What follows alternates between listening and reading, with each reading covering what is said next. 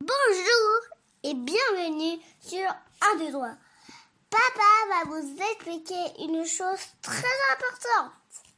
Avant toute chose, n'oubliez pas de regarder le texte qui se trouve sous la vidéo pour retrouver toutes les actualisations et les références des textes et des arrêts que nous allons analyser à présent. Aujourd'hui, je voudrais évoquer la question du licenciement d'un salarié qui refuse une modification de son contrat de travail. La solution est rappelée par la Cour de cassation dans un arrêt publié du 11 juillet 2018. Il s'agit du cas général, mais je vous préciserai à la fin de la vidéo la nouvelle exception prévue par le Code du travail depuis les ordonnances Macron. Revenons à l'arrêt. le raisonnement de la Cour de cassation s'articule autour de deux propositions.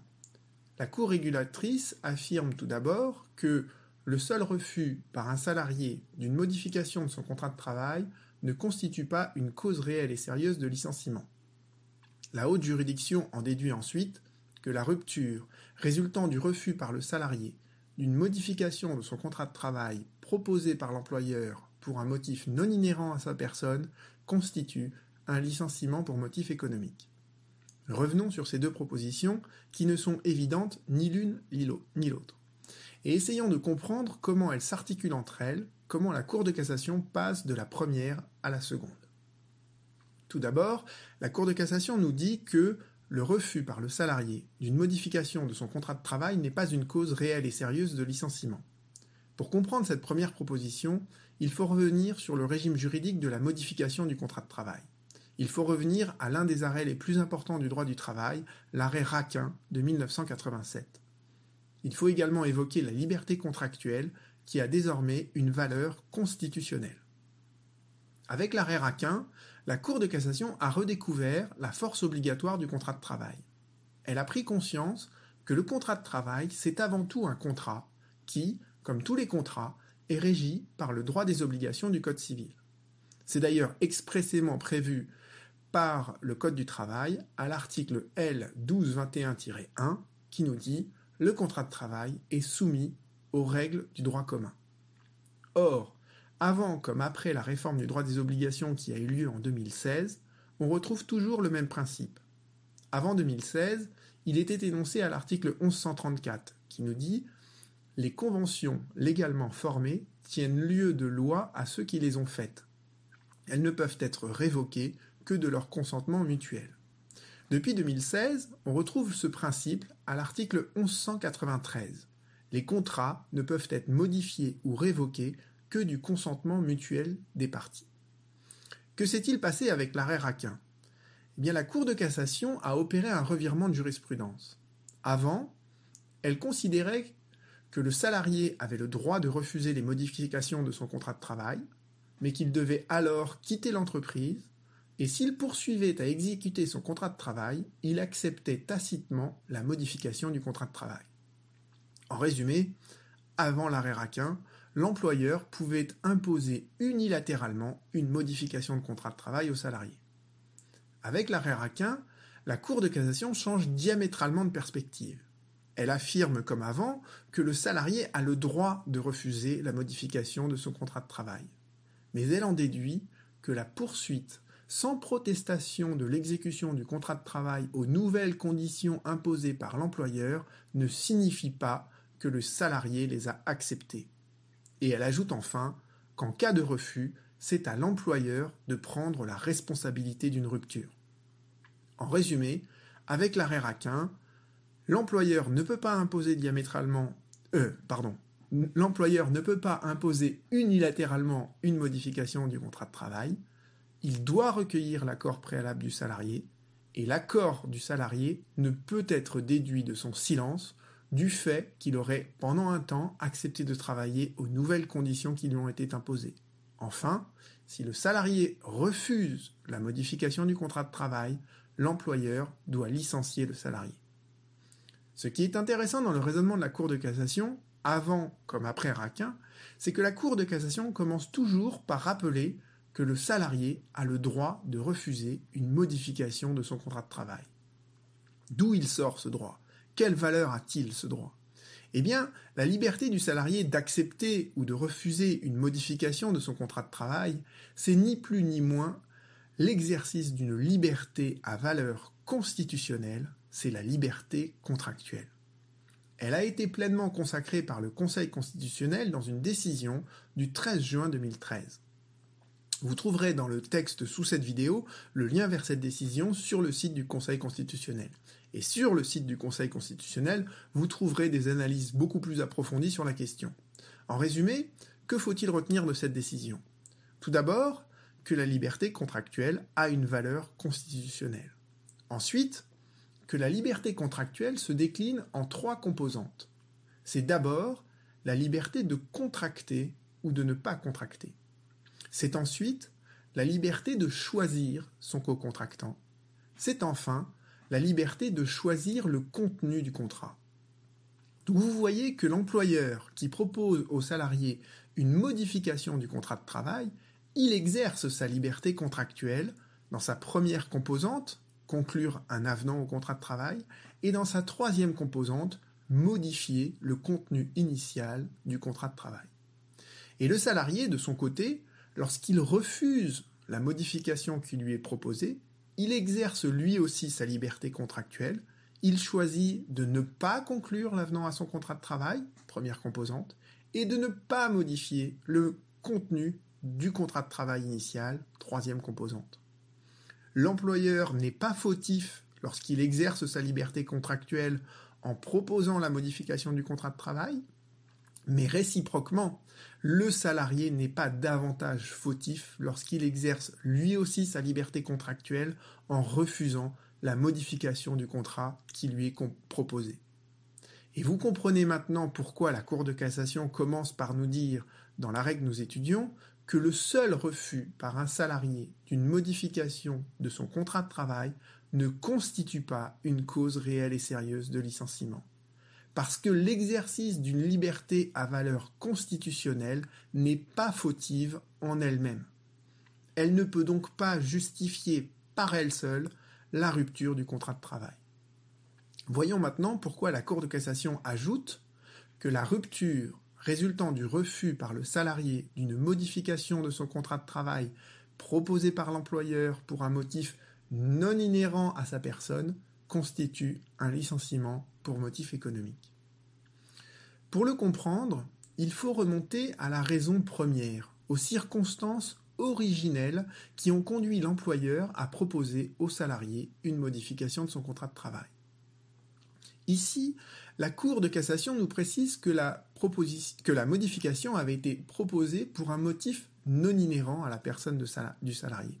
Et si vous relisez l'arrêt en intégralité, vous verrez que c'était une entreprise qui disposait de deux établissements, un à Lyon, l'autre à Rennes, et que l'employeur avait décidé de réunir deux services administratifs dans l'établissement de Rennes. Et un salarié de Lyon avait refusé de déménager à Rennes. Donc vous voyez bien que la modification du contrat de travail était donc un changement de lieu de travail, ce qui n'est pas inhérent au salarié, mais relève du fonctionnement de l'entreprise.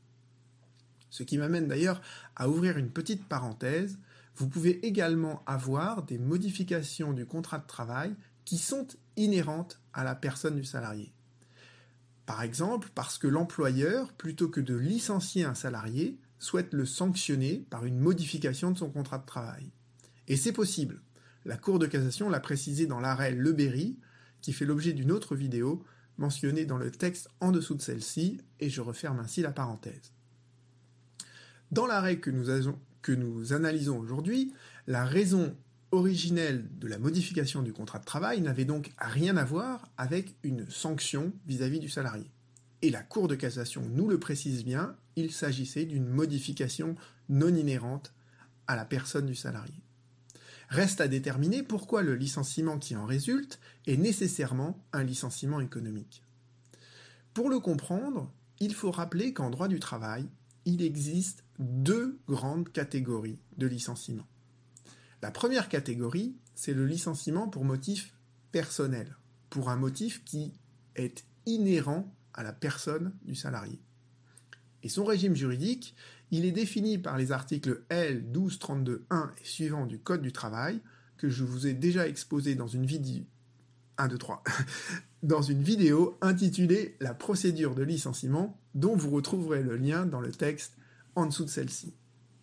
Le licenciement pour motif personnel, c'est par exemple la faute grave, l'inaptitude, l'insuffisance professionnelle, l'insubordination, en somme, à chaque fois que l'employeur peut identifier un comportement qui est imputable au salarié et à lui seul.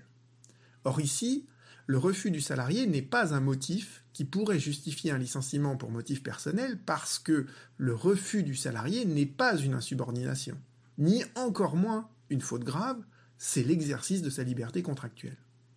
Comme nous le dit l'arrêt Raquin, l'employeur peut quand même rompre le contrat de travail par un licenciement, mais le motif du licenciement ne peut pas être le refus du salarié d'accepter la modification de son contrat de travail.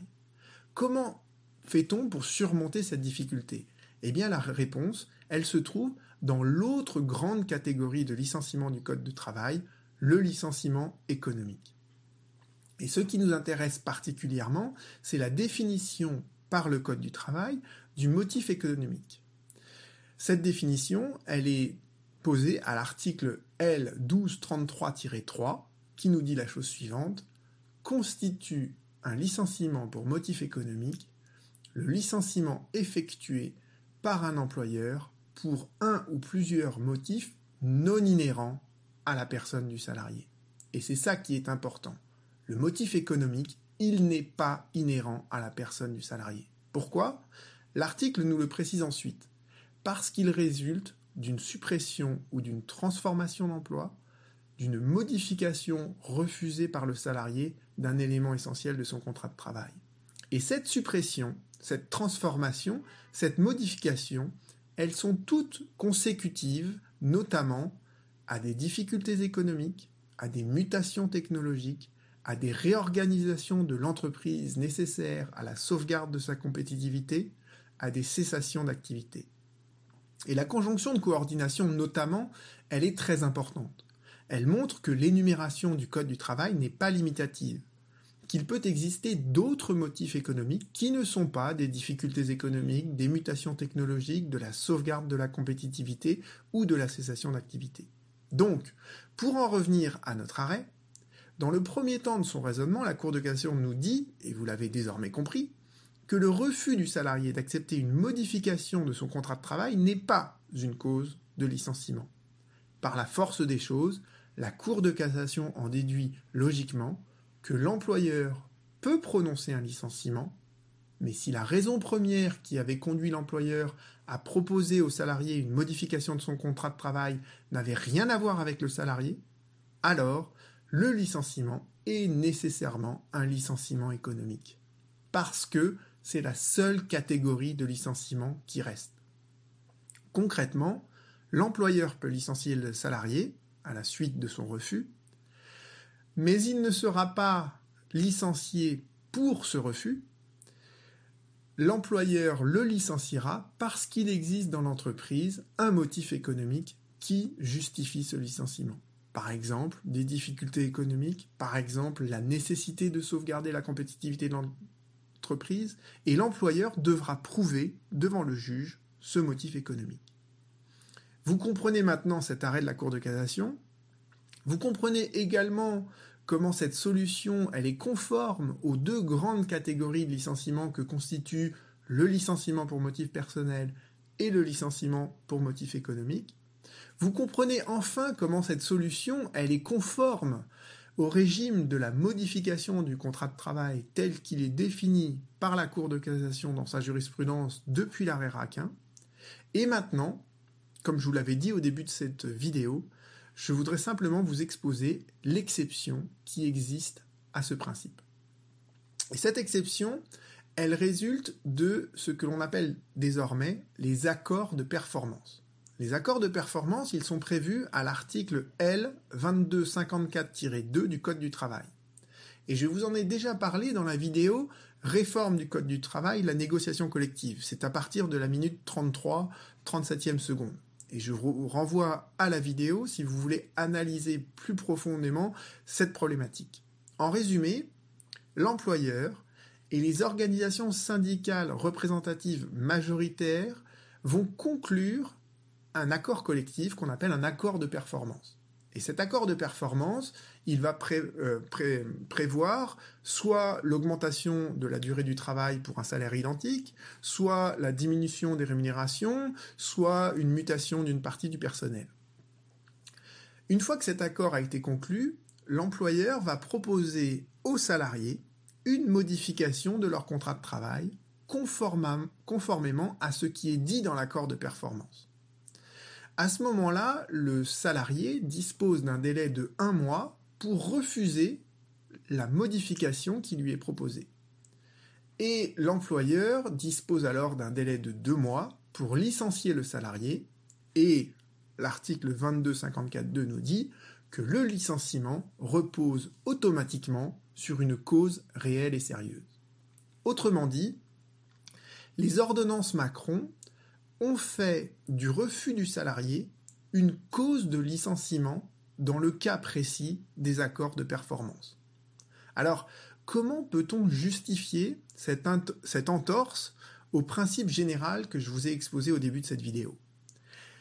On peut chercher à l'expliquer par l'idée que les organisations syndicales représentatives majoritaires ont conclu avec l'employeur un accord de performance. Et le refus du salarié, il va à l'encontre de cette volonté majoritaire qui transparaît à travers les organisations syndicales représentatives majoritaires d'entreprise. C'est ça l'idée. Mais c'est une idée qui est très discutable. Et d'ailleurs, à mon sens, c'est un argument qui mériterait d'être plaidé devant un juge. La liberté contractuelle d'un salarié peut-elle être tenue en échec par la liberté contractuelle des organisations syndicales représentatives majoritaires dans l'entreprise Formulé autrement, est-ce que la liberté contractuelle des organisations syndicales représentatives majoritaires qui signent un accord de performance est-ce que cette liberté contractuelle, elle peut mettre à néant la liberté contractuelle d'un salarié? Et ce n'est pas parce que le Code du travail, la loi nous le dit, que c'est vrai. D'accord? Cet article euh, 2254.2, euh, il ne se situe pas au-dessus de la Constitution. Or, comme je vous l'ai dit dans cette vidéo, la liberté contractuelle, elle a une valeur constitutionnelle elle a une valeur qui est supérieure à la loi.